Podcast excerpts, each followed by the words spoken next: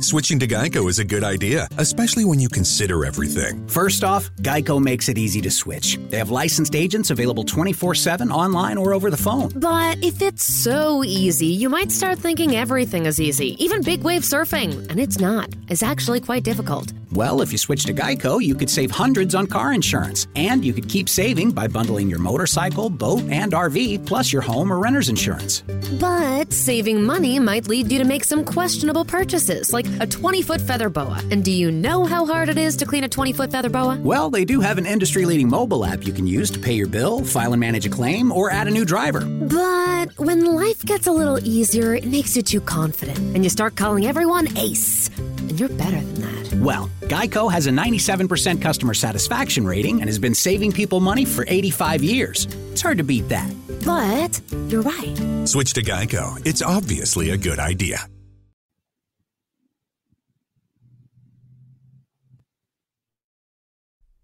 This is She's on Call, a weekly show hosted by ENT specialist Dr. Sujana Chandrasekhar and General Surgeon Dr. Marina Kurian. They'll be joined by guest experts to discuss an array of newsworthy medical and health issues. You're invited to ask the doctors anything. The physicians and their guests' views are their own and do not represent any institution. Please contact your doctor for any personal questions. Please hit share and join us live on Facebook, Twitter, and YouTube at She's On Call. Hashtag She's On Call. Please welcome our hosts. Hello, I'm Dr. Sujana Chandrasekhar. I'm an ear, nose, and throat surgeon with practices in Midtown Manhattan and Wayne, New Jersey. I'm Marina Kurian. I'm a general and minimally invasive surgeon. I do a fair amount of weight loss surgery in New York City. And welcome to our show. Yes. Great guest. So, one of my favorite things to talk about is teeth. I don't know, I'm semi obsessed. And so, our show today is with two great experts in dentistry and endodontics. Dr. Maria Maranga is an endodontist in Riverhead, New York, and vice president at the American Dental Association. And Dr. Matthew Messina is a clinical director at OSU UA Dentistry and is also a spokesperson for the ADA. So, we're really excited to have them come on and talk about all things teeth. That's right. Between being a big consumer of orthodontia in myself and a couple of my kids, and being an ENT who works around the teeth a lot, I'm very happy to have them aboard.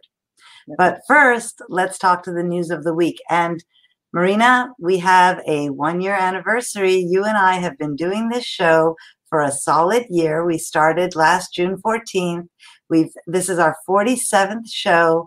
We've had 96 guests and over 111,000 views. We've covered you know, we started this because we were a little bit appalled at some of the false news and fake stuff coming out about COVID. And we just wanted to share thoughtful, unbiased, scientifically rational medical information. And we've covered a gamut of, uh, of medicine in this year.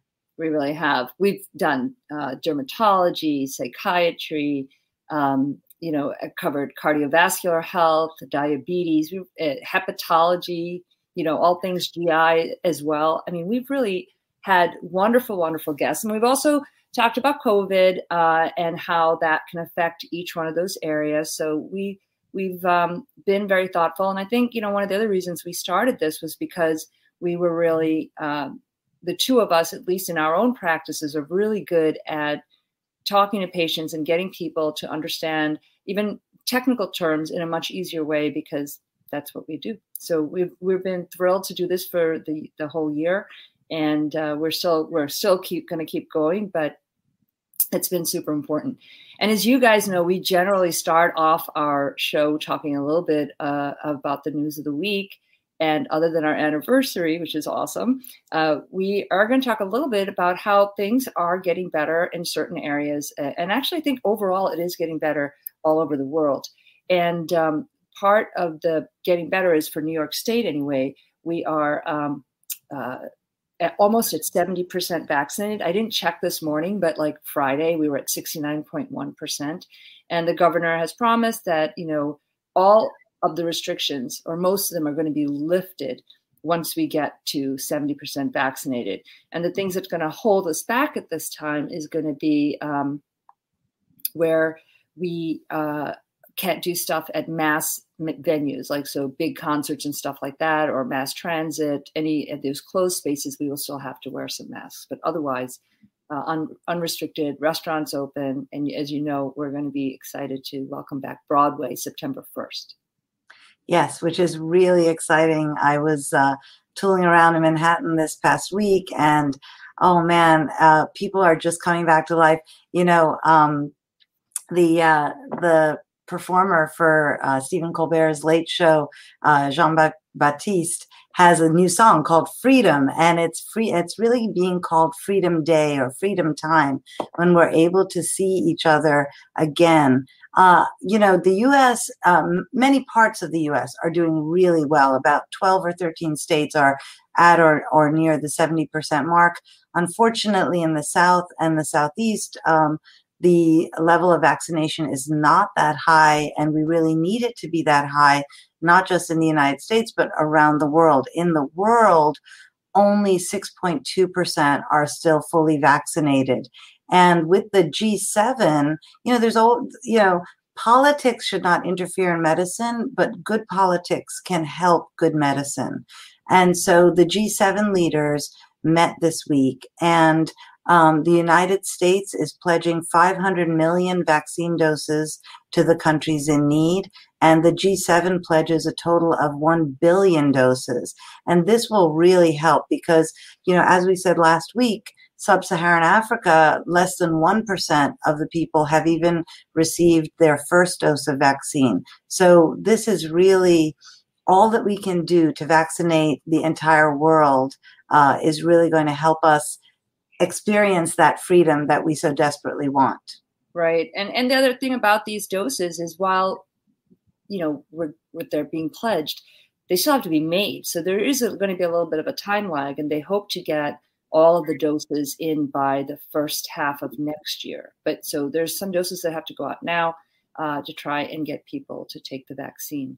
So, and this is all being done through COVAX, which is a global alliance with Gavi and the World Health Organization. So, this is it's good.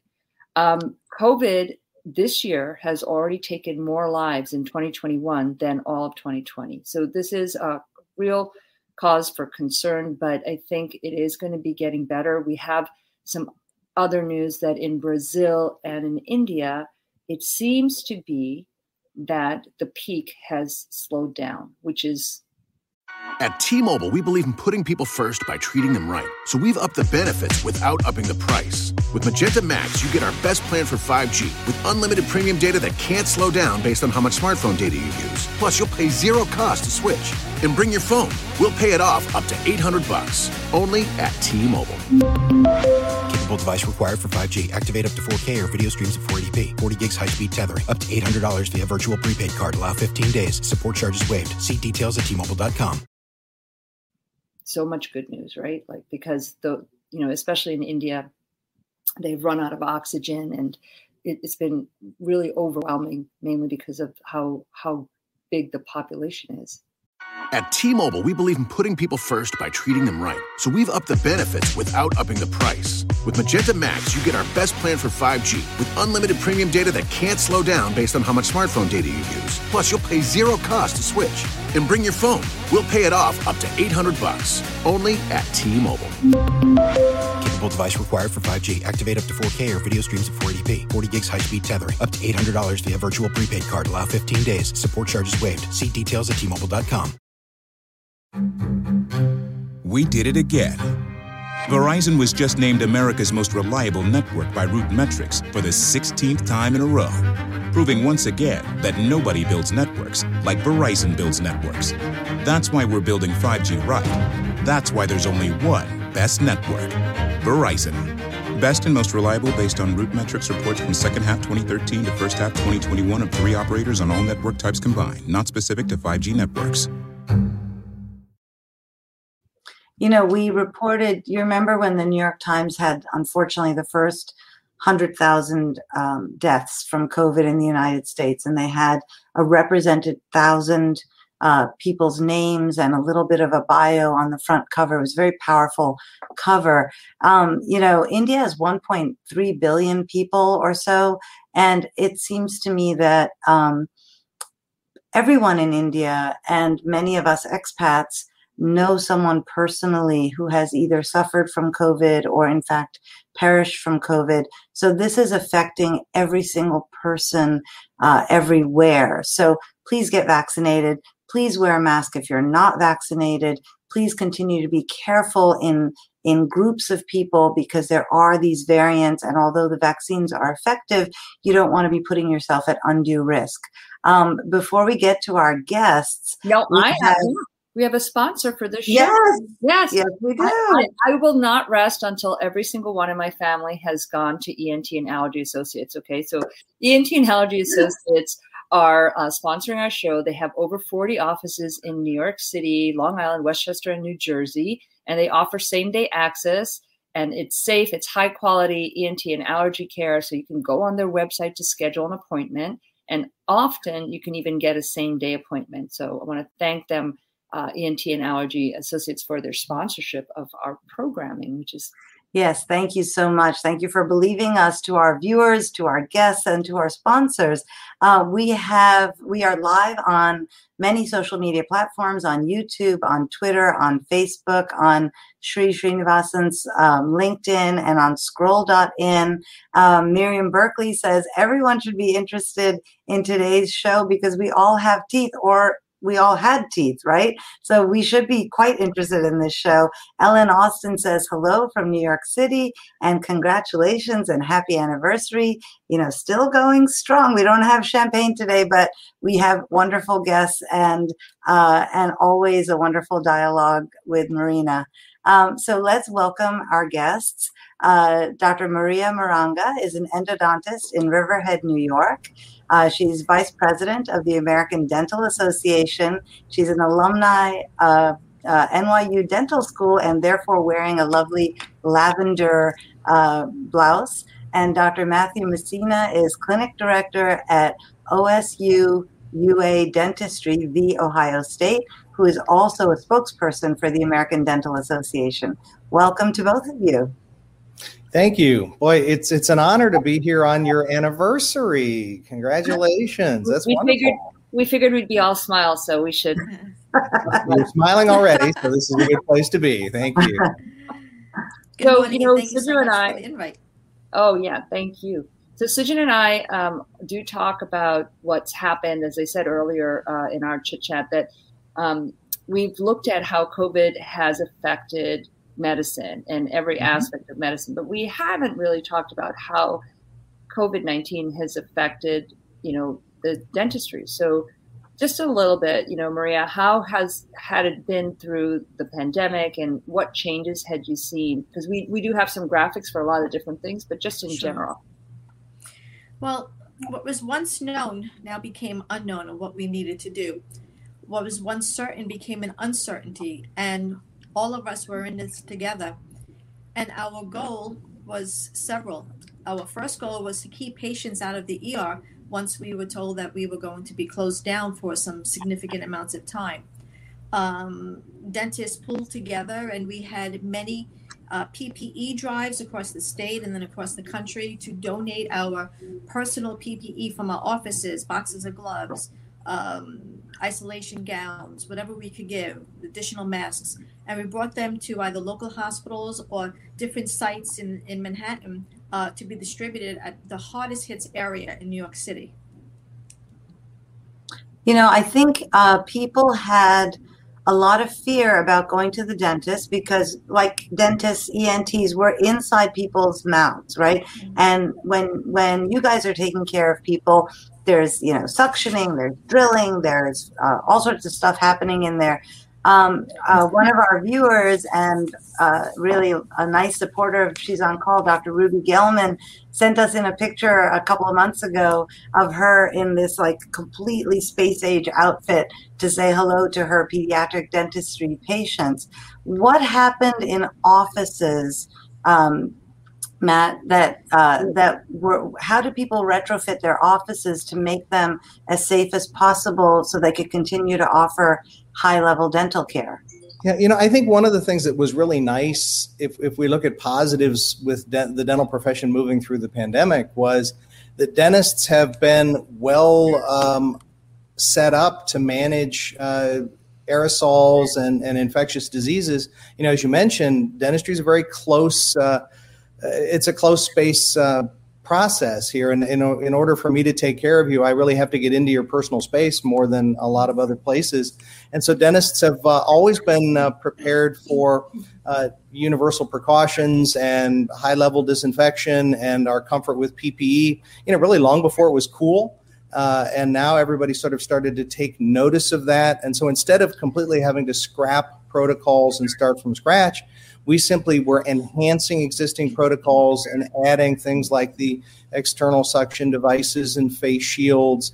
Uh, and, and so with that in, in place, we were able to return to providing comprehensive dental care a lot faster than some other areas were. And in fact, uh, a lot of the uh, restriction of dental um, uh, procedures to emergency care only at the very beginning of the pandemic was was not a safety concern as much as we were conserving PPE uh, for our um, medical colleagues and, and all the, the first line responders. You know, um, you guys uh, have done have been great allies, right? I mean, there's so many mm-hmm. aspects of dentistry that are important for cardiovascular health in terms of gum disease right. and right and uh, you know that whole thing about flossing and making sure that you don't have caries because they can actually cause bloodborne infections if you have that. So it, has been very um, wonderful to see. Like I went on the website for the ADA uh, just because I wanted to grab some graphics and things like that. And one of the things that I noticed was you guys have this great PSA on there. Um, the eight things your dentist wants you to know about COVID vaccine. And I was like, there's something to do with the teeth and this. So I looked through and I read each one and I realized it was just an amazing PSA that you guys have a platform to reach so many people right. because of you know four four four out of five dentists recommend. That's one of my favorites. That you watch She's on Call. Well, we we spend we spend a lot of time talking to patients. Um, you know, if, if, I have my hands in their mouth, I have a, a you know I have a captive audience for a little while. So you know, we'll let let's not just talk about sports and the weather. You know, let's talk about vaccinations and, and other health issues, and and really, um, you know, with my looking at my credentials and everything else, know, I, I spent 30 years in private practice, and then four years ago. Uh, left private practice to join the faculty at Ohio State, and I launched one of their outpatient clinics uh, in a medical center complex. I've also spent three years as their uh, interim director of dental oncology, and and really I've, I've got a almost 35 year career now trying to put the mouth back in the rest of the body. Uh, you know physicians go to medical school dentists go to dental school and so somehow patients have gotten the idea that the mouth is disconnected from the rest of the body. But you know you remember the old ad about what happens in vegas stays in vegas. Well we know that isn't true and what happens in the mouth doesn't just stay in the mouth. You know oral systemic connections and the interrelations between medicine and dentistry uh, are something that's very important, and we try to carry that message to patients every day. You know, I think we saw, just as we saw with everything except actually orthopedics, um, the number of patients presenting for care went down dramatically during the pandemic mm-hmm. and then came back up as people um, needed care and as they felt like the, that it was safe to come in for care. And certainly vaccinations have uh, really springboarded mm-hmm. that recovery. Um, we have some data about um, when people present to the emergency room for dental care. Mm-hmm. And um, we'd like to sort of talk to you. Maybe Maria, Maria, you can start us off. What do people come in for for care in the emergency room, and and um, how should they be evaluated uh, the most expeditiously, the most effectively, and logically? You mean now or during, you know, in the beginning of COVID? It was a, it's a little I, I would say them now. all. Yeah. So um, in the in the first couple of months of COVID, um, all the clinics I teach at a couple of inner city hospitals and um, faculty and attendings were actually seeing patients along with alongside residents, our dental residents were actually mobilized to go into other areas of the hospital. Uh, some help drawing blood, some help were on COVID floors. Um, so we were trying to use as many much of the manpower that we had in our hospitals to actually uh, screen patients and to make sure that it was safe for them to enter our facility. And then once they were there, you know, we went through a series of uh, questions, um, had x-rays taken and saw that if this was something very urgent that, that was going to lead to swelling or the patient already came in with swelling, then we would, you know, provide uh, the care necessary as an emergency basis. So in the beginning, it was scary uh, because there was so much unknown about how the transmission was going to be, and patients waited like the very last second. They would take uh, other family members' old antibiotics that were expired. They would call and go, "Is it okay if I take this from five years ago, or is this a good painkiller from from my husband's, uh, you know, uh, medicine chest?" So they would they were really um, in tune to that. They didn't want to come, but at some point they really had to. Um, so now we're still doing, you know, temperature checks at the entrance of all the major hospitals. Um, the waiting rooms are still set up where there's you know lots of you know spreading out so that no patient is in there at the same time. There's drapes, there's negative pressure rooms, all of that to make patients feel comfortable while they're getting some type of procedure. And as Dr. Messina just said, the the elimination of almost all of the aerosols with different types of, of suctioning that were uh, geared for this. Even our microscopes are retrofitted in endodontic care um, with different shields so that no of this none of the spray was actually in any anyone's face even though the operators also had um, you know face shields on. So Matt, it was a lot yeah. at that point. Yeah. Matt i want to just uh, talk a little bit about that slide that we just had up sure. on every 15 seconds that someone is in a hospital er right. right and, for and conditions. And that's very interesting because the er you think of not usually a, dental care. It's a highly inefficient place to receive dental care because patients, generally speaking, very few hospital emergency rooms have a dentist on staff or, or certainly in the emergency room at the time unless they have a residency program. And so it's almost impossible for a patient to receive definitive dental care in an emergency room setting, which is why we're trying very hard to divert patients outside of the emergency room and to get them care in dental offices um, simply because uh, you know the, the important thing is to get the patient into definitive care to resolve their problem once and for all rather than simply palliatively manage any pain swelling discomfort. I mean that's important and it needs to be done but the, we need to progress from that to more definitive care.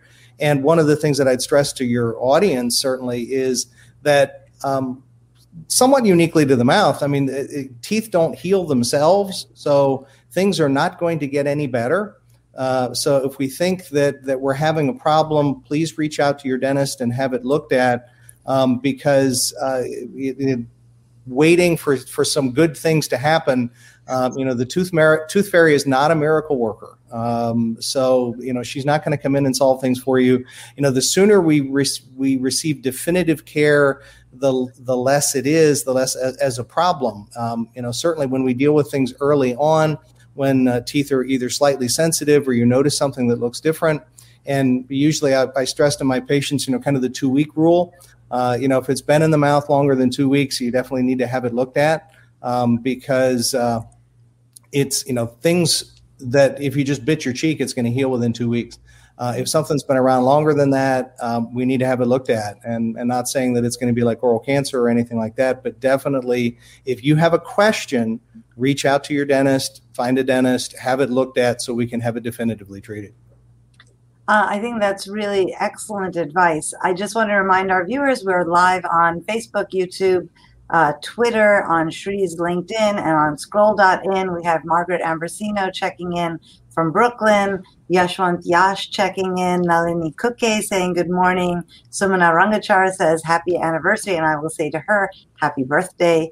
Um, and we have um, someone who just put a fire emoji, and so hopefully he thinks the show is on fire and not his mouth. Um, but thank you so much for watching. True. You know, I think um, early care, proactive care uh, is certainly indicated. We have a a payment crisis in the United States. So um, there is a push by the current administration to expand access for patients to vision, hearing, and dental care.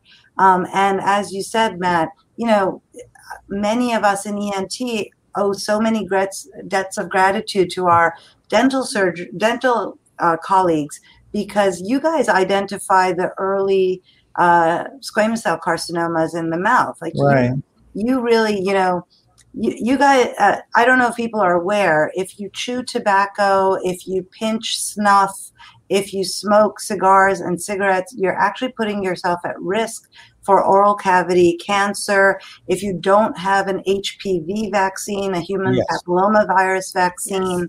uh, please, please, parents, get them for your children, boys and girls.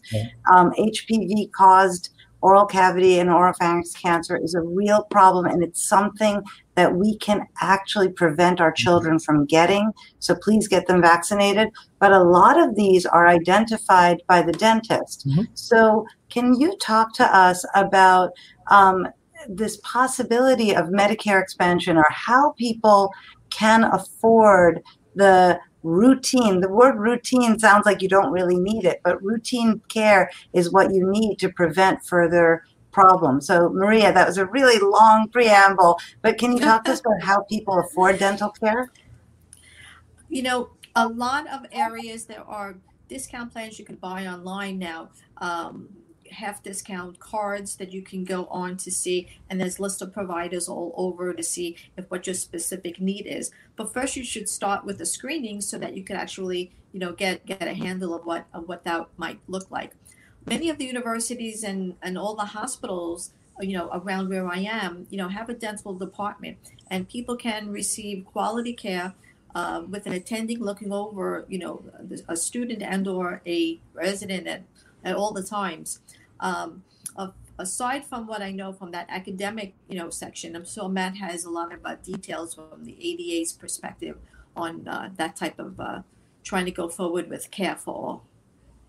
You know, I, I think that one of the parts with all this, this is such a multifactorial problem, and we're going to end up with uh, multifactorial solutions, and it's going to balance um, calling together public, private, uh, the professions, medicine, dentistry, all working together uh, to make sure that patients have access to care.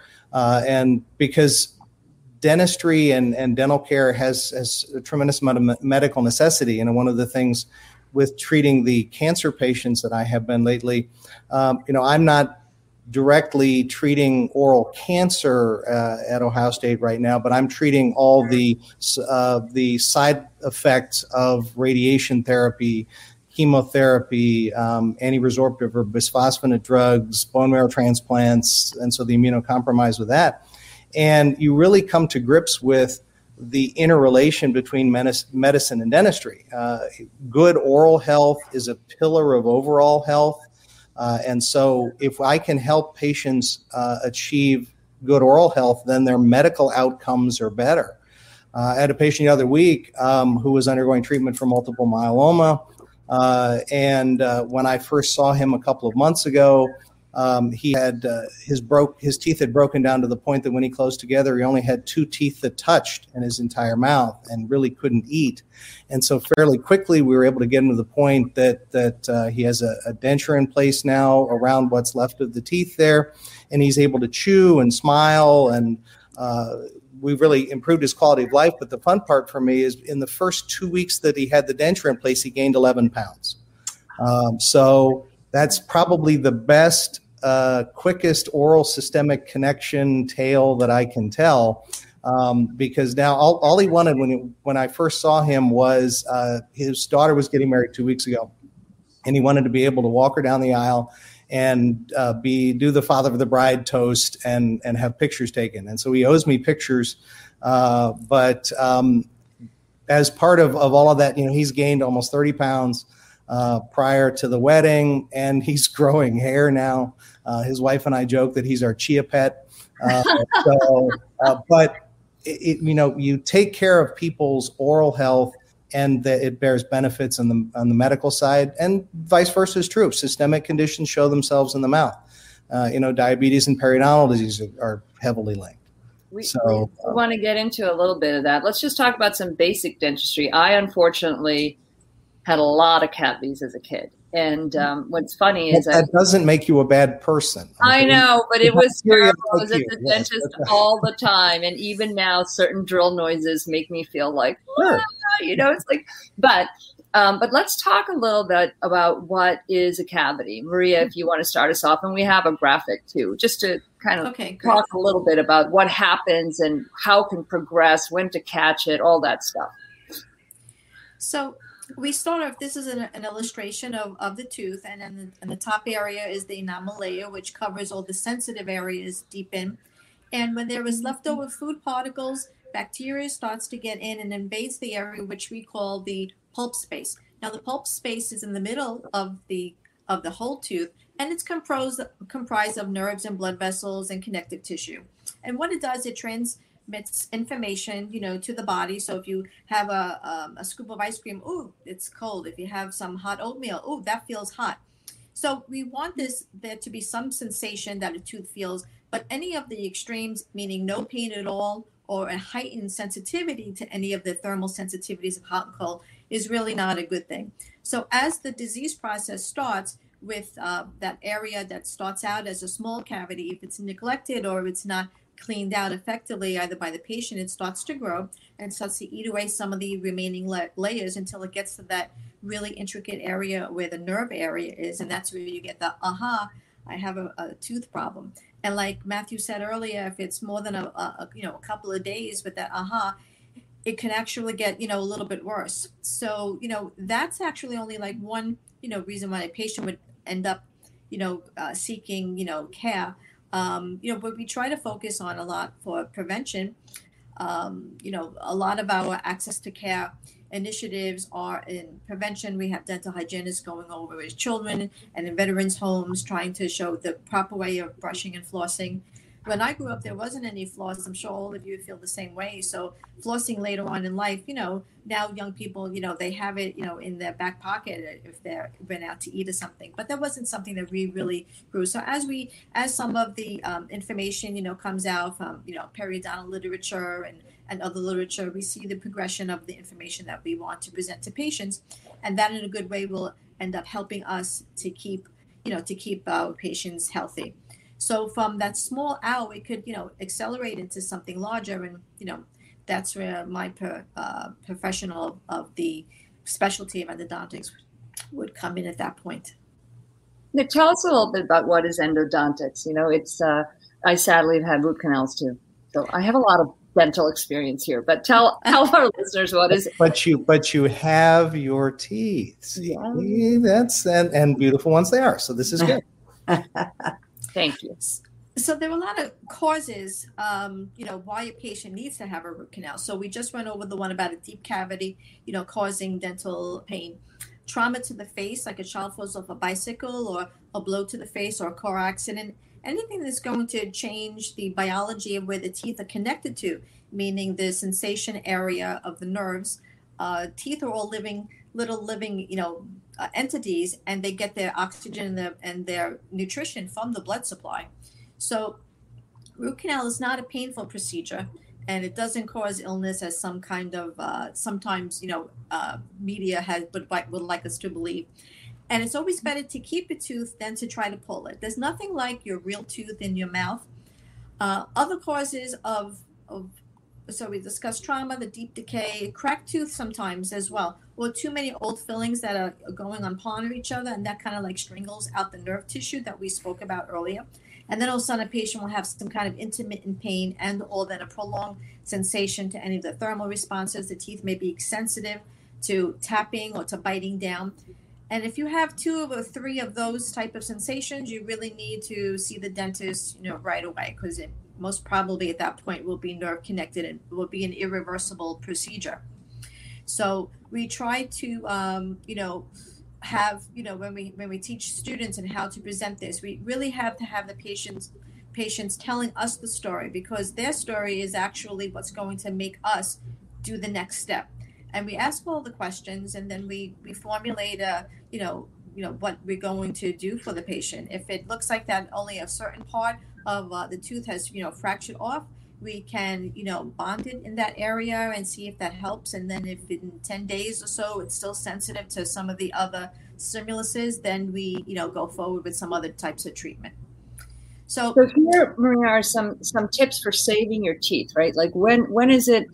Um, if you can address some of these these tips here, and then also when is it important to when when do you come to the point where like okay we cannot salvage this tooth but let's stop with start with these tips.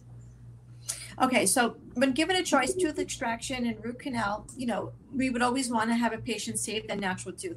Anyone who has ever had a hip or a knee replacement knows there's nothing like your real limb to your body and that's what your tooth is as well.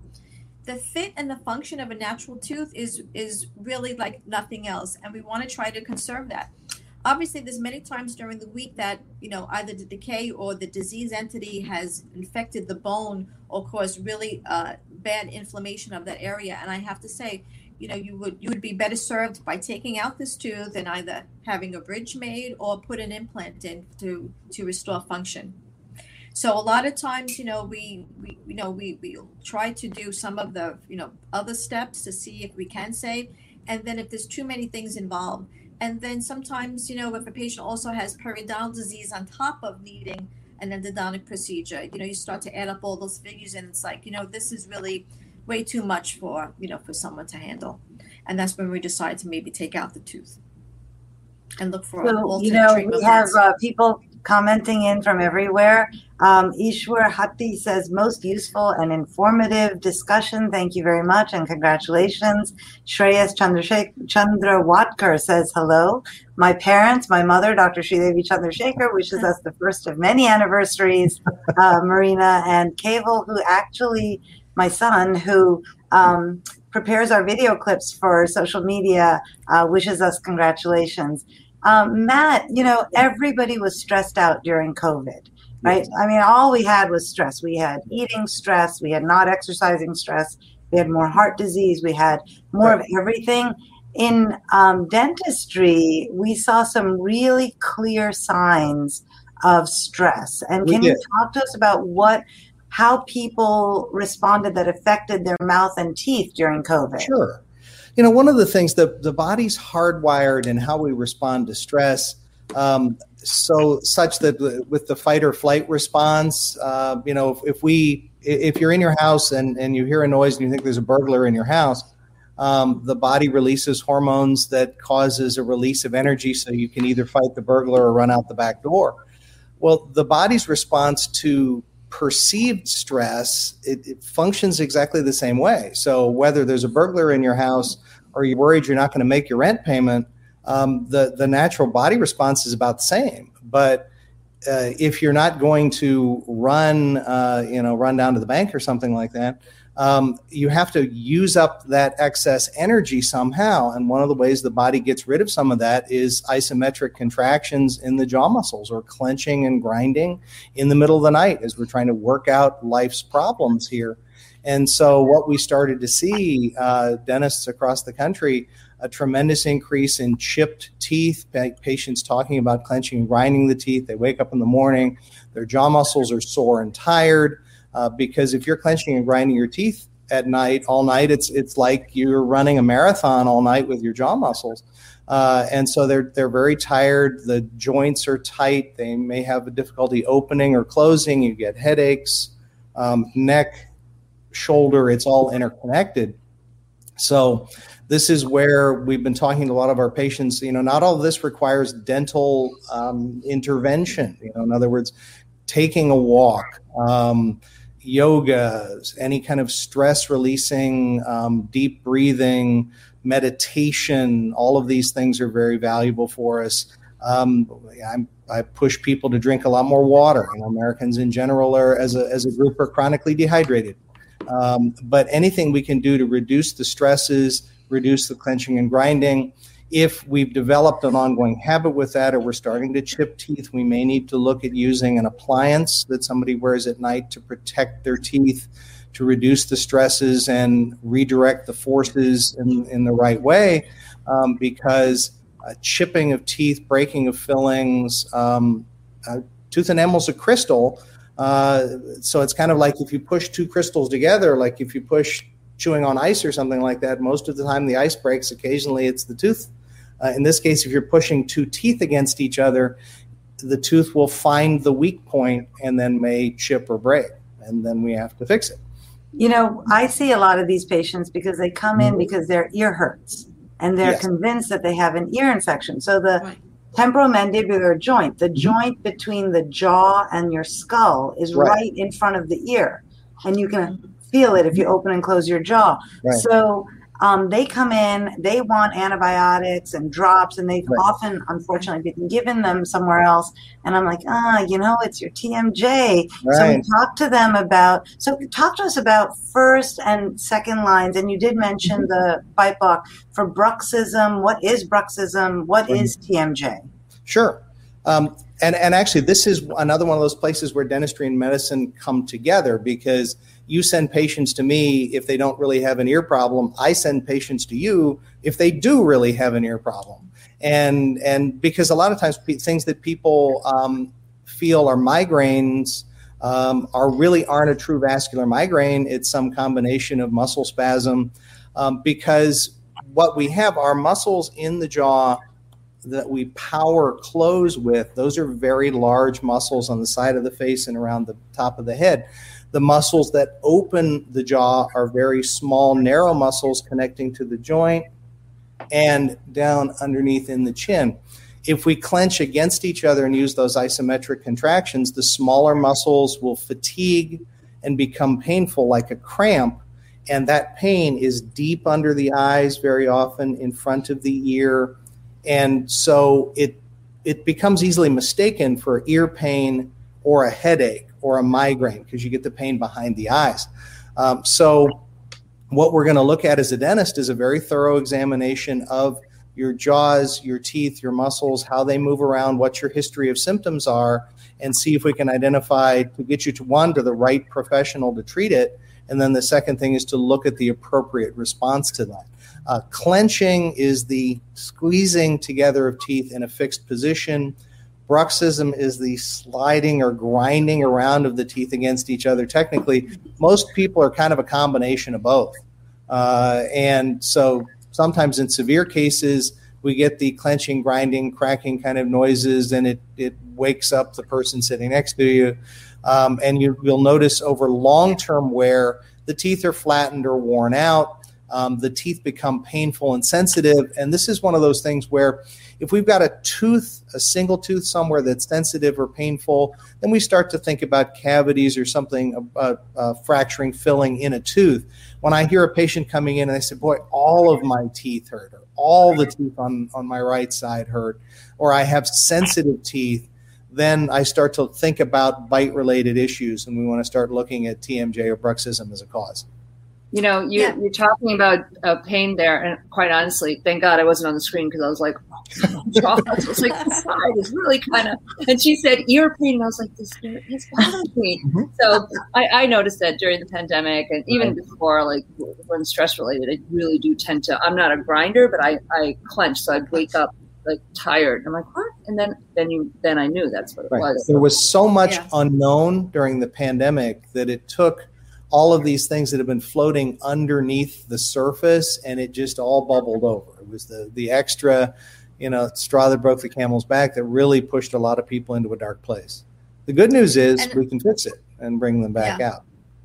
And a lot of times, uh, I saw a lot of patients that thought they needed, you know, one of the other. They needed root canal because they had pain, but really the pain was being referred from, you know, um, from the the bruxing or the, the temporal mandibular joint area because of you know stress on on the teeth. And they were like, this hurts, this hurts, this hurts. I mean, it would be so unusual to have to do three or four root canals in a row. So we stepped back a little bit and you know did some other care first to see if they would you know respond. And some of the other care, Maria, is what like you can get. Like I did go and I figured this out. I went and got like a little mouth guard guard Yeah. that they And sell at really the well. pharmacy. Yeah, Well, And sometimes you guard have to go appliance- through, a, right, a hard and a surf. Uh, right, Well, the- Matthew, you have to go through a hard and Yeah, a this- soft this- version first. well, this is probably more in my area, I guess, when we, we talk about appliances. But um, the this the appliances one of the things that we gain out of this isometric contraction is, is that our teeth fit together tightly, and so we can push one against the other. The splint appliance, if we do that, has a flat surface that allows you to skate freely against it. So the muscles go to their most relaxed position, uh, and that allows us to then look at what may be necessary to remove those interferences.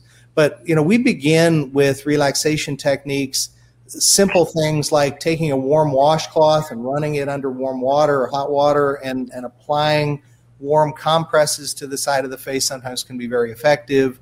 Um, physical therapy for some cases is, is, beneficial. So it really is a multidisciplinary approach. Um, some patients end up um, needing uh, looking at orthodontics. Uh, you know, if some of their fit issues of the teeth, how the teeth and the jaws fit together one against the other are part of the problem. Uh, so we may need to look at adjusting the teeth or even physically moving the teeth to get them into a better position. You know, um, and when they come to me with ear pain, and I say, you know, I really think it's TMJ, mm-hmm. I'll say the warm compresses, the um, uh, anti-inflammatory analgesics like ibuprofen. I'll ask them to use a soft diet. So i say it's kind of like a tennis elbow where you just don't play tennis for a while. So don't be you know chewing nuts for a while. Don't over chew like a big chewy bagel or a Big Mac kind of thing. Just kind of let your jaw rest for a bit. But again, I think the two week rule that rule that you said mm-hmm. previously kind of makes sense. If you're really not better within a week or two, see somebody who can really identify it. Uh, more. We have uh, people writing in from all over the world. Uh, Janice Broadbent Moriarty is an ADA dentist, and she says fantastic representation. Mm-hmm. And I have to tell our viewers, not only do we have terrific dentists, endodontists on today, but in fact, they are leadership at the American Dental Association. Marina and I have been very fortunate to meet uh, such extraordinary leaders and become their friends over the course of this year. Um, uh, Pushpa uh, wrote, um, been, uh, she's been given silicone teeth caps to prevent grinding at night.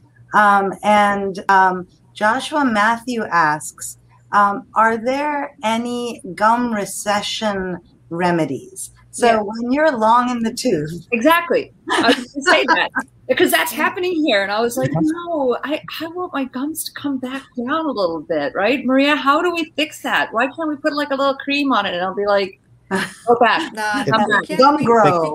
yeah, yeah you, you can't regrow that, you know, that tissue um, improper brushing, you know, at, at, at, the wrong angle will start the, you know, start the recession of, of the gum tissue there. So you should check and actually uh, ask the hygienist for a different brush or an angle brush to try to see if that's what the, you know, etiology of the gum recession is. Once it's in place, it's not going to be a reversible process if it's been there for so long. And periodontist, which is a specialist who deals with, you know, gum and bone disease uh, of that area, could actually do a, uh, a transplantation of gum from a different uh, gum tissue from a different area and transplant it across that area. Uh, it looks natural. You know, they normally have to put about 30% more of the tissue because there's shrinkage later on. But the color and the texture, you know, melts in, you know, really well, and um, it's a it's a good alternative to having that sensitivity of ow when you're having the gum recession problem. Not everybody needs to have a root canal just because they have a cold sens- sensitivity from gum recession.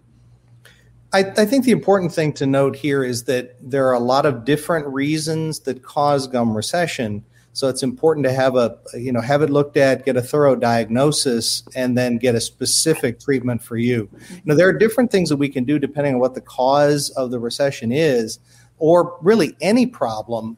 So this is where seeing your dentist is certainly beneficial.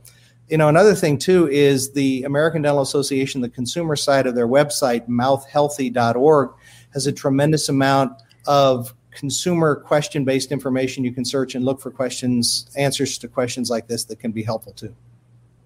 That's great. You, you know that i encourage everybody to go to the ada uh, website because it's mm-hmm. actually got a lot of great information. Right. Um, we uh, you know one of the things that certainly in the us and, and may be why we have so much better teeth than some of our other colleagues across the pond or whatever or you know are but is because there's been such a push to have uh, fluoride in the water, et cetera. And there are certain parts of even Long Island, right, Maria, that, that don't. Correct. But that, yeah, if you can kind of talk about fluoride. And then we had a, yeah, we had this comment from Karen Singh about living with fluorosis is the biggest mm-hmm. curse. So we have, uh, we'll first put up our fluoride uh, slide, right? And this is obviously also a PSA from the ADA, but right. um, can you guys comment on this and then tell us what is fluorosis and what can be done? Sure. Fluoride is, you know, the, the fluoridation of public water has been one of the most successful public health measures uh, really in the history of man. It's an addition of fluoride, or the adjustment actually is probably better, of fluoride in the water because it's naturally occurring to reach the level that produces the greatest therapeutic effect. Know, it's interesting, and I'll blend this together with the fluorosis comment because fluoride, the effectiveness of fluoride in preventing cavities is an outgrowth of fluorosis. Um, in Colorado in the 1800s, uh, dentists were noticing that miners that were drinking stream water from up in the mountains of Colorado, their teeth had this kind of a yellow white mottled color to it but they never got cavities. And so what was happening is the, the actual fluoride content in um, water out in the West, in the Mountain West, is higher than would be considered ideal. Um, so, or ideal for therapeutic purposes. So it was because of the fluorosis, the mottling of the teeth, that dentists noticed the cavity preventing effects. Um, and so uh, when we look at you know what causes in a simple form we talked a little bit earlier about what causes cavities you know bacteria in the mouth burn sugars in food and the byproduct of that is acid. The acid dissolves the tooth enamel the hard outer layering layer of the teeth which causes a cavity. Um, we can prevent cavities by reducing the amount of sugar in the diet by reducing the bacteria present in the mouth by brushing and flossing. We can also reduce cavities by using fluoride to strengthen the tooth enamel and make it more resistant to the acid. Uh, and so that's where fluoride being provided in the water at an optimum level that reduces cavities but doesn't cause fluorosis. And, and that's different every, everywhere in the country. Once fluorosis happens, it's the, the concern with fluorosis is that it's aesthetic. Excess excessive fluoride will cause yellow white spotting uh, on the teeth. Yeah. And that's something that doesn't go away. The teeth are super hard, um, but we may need to do something, whether it's bonding or veneers or something to cover over that for aesthetic purposes. So we have a slide uh, called "Ways to Improve Your Smile," and I think this is really very important. I, you've touched on quite a bit of this. I think regular dentist visits, and if I'm not wrong, twice a year is recommended brushing and flossing, and Julia Weeks wrote in and said, which is the best toothbrush? Soft, medium, firm? Are there advantages to each? Um, maybe Maria, I'm gonna we're gonna do a rapid fire as we approach the end of the hour. Yeah, we always tell patients to use a soft to medium, never a firm. A firm just abrades the, the gum tissue and then causes its own, you know, inflammation process. So a soft to medium is what we normally would like to see, you know, patients purchase at a store or then, you know, get at the dental office on the way out from a hygiene check. And Matt, I want to ask you, um, all teeth are not white. Like, you know, in the movies, like I remember that yeah. one with George Clooney, the opening scene was he was getting that like mm-hmm. you know, mm-hmm. laser, whatever. His right. teeth were like yeah. so white. I've done some whitening with my dentist, and my teeth are more ivory, you know, and uh, it's part of my ivory tower approach. And I'm just kidding. very good. Mm-hmm. But uh, so the teeth is the whiteness is um is relative. Is that right? Well, I'm, and the smile is an accent to the the aesthetics of your face your smile really shouldn't be as focused as i am on teeth the smile shouldn't be the first thing that people notice. So i usually recommend that balancing somebody's smile the whiteness of their teeth to the whiteness of their eyes is appropriate. Um, and finding a, a, level that's that's comfortable for them something that somebody wants you know in, in connection with their smile. There's a lots of lot of different things we can do to whiten teeth these days from simple to more involved. And uh, it's also something that's done in a healthy mouth situation. We want to make sure that you don't Um, if you are worried that your smile isn't white, um, you know, if we have decay, if we have periodontal disease, those are all things that can cause the teeth not to be white that whitening won't fix. Uh, but certainly, talking to your dentist about it, looking for toothbrushes and toothpaste that have the ADA seal of acceptance on them. Uh, and that lets somebody know that the, the product has been independently tested. It does what it says, it says what it does, uh, and is safe and effective when used as directed. So that really helps people in choosing the right product for what they need to do. So, you know, we talk about like that laser whitening and you can go to somebody for whitening. What about whitening strips? Do they do anything for you? Sure, that that's part of the continuum. Uh, you know, if if you're somebody that you're um, you're getting you, you, know you're young, you're getting married in a couple of weeks, um, and we want to just or you're old and you're getting married. Well, either way, but, but we'll we'll we'll pick on the young person at this point and wanted to just brighten up their teeth a little bit before getting photographed a ton. Something like white strips. Um, whitening toothpaste can be very effective. Uh, if if you're a, an, a, senior pipe smoker for many years, we may need to go to something more involved. Uh, and so that's where finding, you know, having the right examination done so that we get the treatment mated to your goals.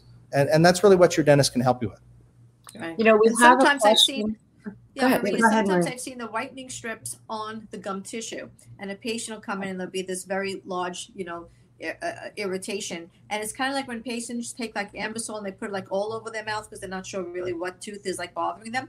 But that causes, you know, other problems. So, like Matt said, you know, if the gum tissue is healthy, then you know, uh, an over-the-counter product or or something that your dentist is recommending is okay. But it really shouldn't be on teeth that are already have tissues that are inflamed, and that's and that's why the patients get into certain problems then later on when they're taking it off and now they have you know uh, inflammation and blood all over the place and sometimes what patients are concerned about that, that they say it's the color of their teeth. It's actually position or shape that can come into it. So we spend a lot of time talking to patients to find out exactly what it is that they like and don't like about their smile because the right answer might be um, that we need to whiten the teeth but also move them orthodontically. Uh, you know, it's a position issue, or maybe um, we've got uh, congenitally narrow lateral incisors that we need to build those up and, and make them make the teeth have more harmony as a group. That type of thing. Matt, you just said something about you know your teeth matching like your eyes and i mm-hmm. guess it's like a genetic thing and, and talking about symmetry so do we have a question right on on um, on facial symmetry and your we and do so so sandeep meena is writing in and saying my teeth set is not symmetric and it caused my face to be asymmetric can braces do anything to help in this case and i know this can be relatively simple and it can be very complicated with oral maxillofacial surgery and advancement. Yeah. So maybe we'll do a, a, really rapid fire response to uh, Sandeep uh, Meena's question. Yeah, I, I think the quick answer yeah. to that is, and, and I blend this into my whole thought of, you know, I've been practicing dentistry for a while now. Uh, and this is a great time to be a patient because there's almost nothing we can't fix. So visit with your dentist. They'll probably take impressions and photographs, and they can work up what the possibilities are for you. But but there's you know we can do just about anything these days, which makes it a great time to be a dentist because options are unlimited, and it's a great time to be a patient because any problem you have, we can probably solve for you. That that's great. Thank you, Matt. You know we have a few things that we want to talk about before we're done. Um, one one question though for both of you, or maybe Maria, can take this. Uh, Shri Risha Reddy says, "I have wisdom teeth impaction. Lower molars are showing vertical impaction, partially erupted, and upper molars are showing a little bit sideways. Do I need to consider wisdom teeth extraction?" By the way, everything we've talked about, I've probably gone through. So anyway, please, please go ahead. Well, I think that first, you know. Um, going to see a dentist and then the referral to the appropriate specialist, which would be an oral surgeon, so that advanced imaging could be taken so that we can see exactly what I'm sure if this patient has what she's describing, that there may be some um, actually chewing problems and mastication issues as well if they're not really fitting you know correctly so and speech as well because teeth also you know allow us to um, to speak correctly. All of us know when we were missing front teeth, how we had a lot of extra air in our mouth. So if she's having some other issues there, they do correlate to the anterior section of the of the mandible. So um, a good screening from a dentist first, and then a referral to an oral maxillofacial surgeon would be what I would suggest personally. Thank you. I, you know, we could talk for another hour. I think people are really sending in a lot of questions, and we really appreciate your time and your expertise and your compassion in talking to us about this. Um, can you leave us with a takeaway or two each? And I'll start with Matt. Sure. Um, I the the big thing I'd love to have everybody take away is the value of prevention. Um, it's a way to take control of your smile. Uh, and so, if each day we simply focus on the healthy four, brush twice a day with uh, fluoride toothpaste, floss or clean between your teeth once a day, eat a healthy diet, and see your dentist on a regular basis, um, that's a massive step forward to taking control of your life. And if the pandemic has taught us nothing, it's that anything we can do to take control of our own lives uh, is is incredibly valuable. Thank you, and Maria. I have a, a three section that I would like to talk about. First, what we had said earlier about trying not to end up in an ER. Local dental societies and state dental societies have valuable resources in order to make a connection for a local dentist for a patient to keep them out of the ER so that um, healthcare workers can really, um, you know, spend their time on more serious illnesses. To visit your dentist even when you're not having pain the old adages of don't fix it till it's broken really shouldn't apply, you know, to teeth. Some things that are just on the border, a dentist will see a subtle change and then can recommend something before it turns into a bigger problem. And third, which is what I think a lot of us have been concerned about, even now, even a post-vaccine era, is trust us to trust our PPE to give you a safe and effective uh, dental visit. Thank you, guys. You know, I just want to pop up. Only we only have about a minute left, but um, you know, your dentists are, are are compassionate, wonderful allies. I want to pop up the thing that you guys do for Give Kids a Smile. So not mm-hmm. only there's a you know, are you taking care of patients? There's philanthropy. So we have a slide on that. This is something through the ADA, and um, it's a great way to highlight um, dent- dentists and the community who are helping um, the underserved. So thank you so much yeah. for all of that. And I want to thank you both for joining us again. Maria Maranga, who's an endodontist in Long Island, and Matt Messina, who is a clinical director at the OSUUA uh, dentist program. And we got to find a way to make that flow better. Who's going to call it Osuka, whatever, yeah, it won't work. And thank you to our team, right? So now we have a great team that supports us. Yes, I want to say happy anniversary to our team, which is uh, Marina, Shri, Julia, um, Rose, Vandana, Shristi, Kaval, and the dulcet tones of Nicole Lewis, who introduces us every week. Thank you so much to our 96 guests our, uh, for our 47 episodes and our over 111,000 viewers. Uh, thank you to ENT and Allergy for sponsoring us. Thank you for to WBAI 99.5 FM and WBAI.org for carrying us uh, on Mondays from 2 to 3 p.m. I will see you next week on Father's Day. Have a wonderful week. Happy anniversary, Marina. Thank you. Happy anniversary. Bye, everyone. At T Mobile, we believe in putting people first by treating them right. So we've upped the benefits without upping the price. With Magenta Max, you get our best plan for 5G with unlimited premium data that can't slow down based on how much smartphone data you use. Plus, you'll pay zero cost to switch. And bring your phone. We'll pay it off up to 800 bucks. Only at T-Mobile. Capable device required for 5G. Activate up to 4K or video streams at 480p. 40 gigs high speed tethering. Up to $800 via virtual prepaid card. Allow 15 days. Support charges waived. See details at T-Mobile.com. We did it again.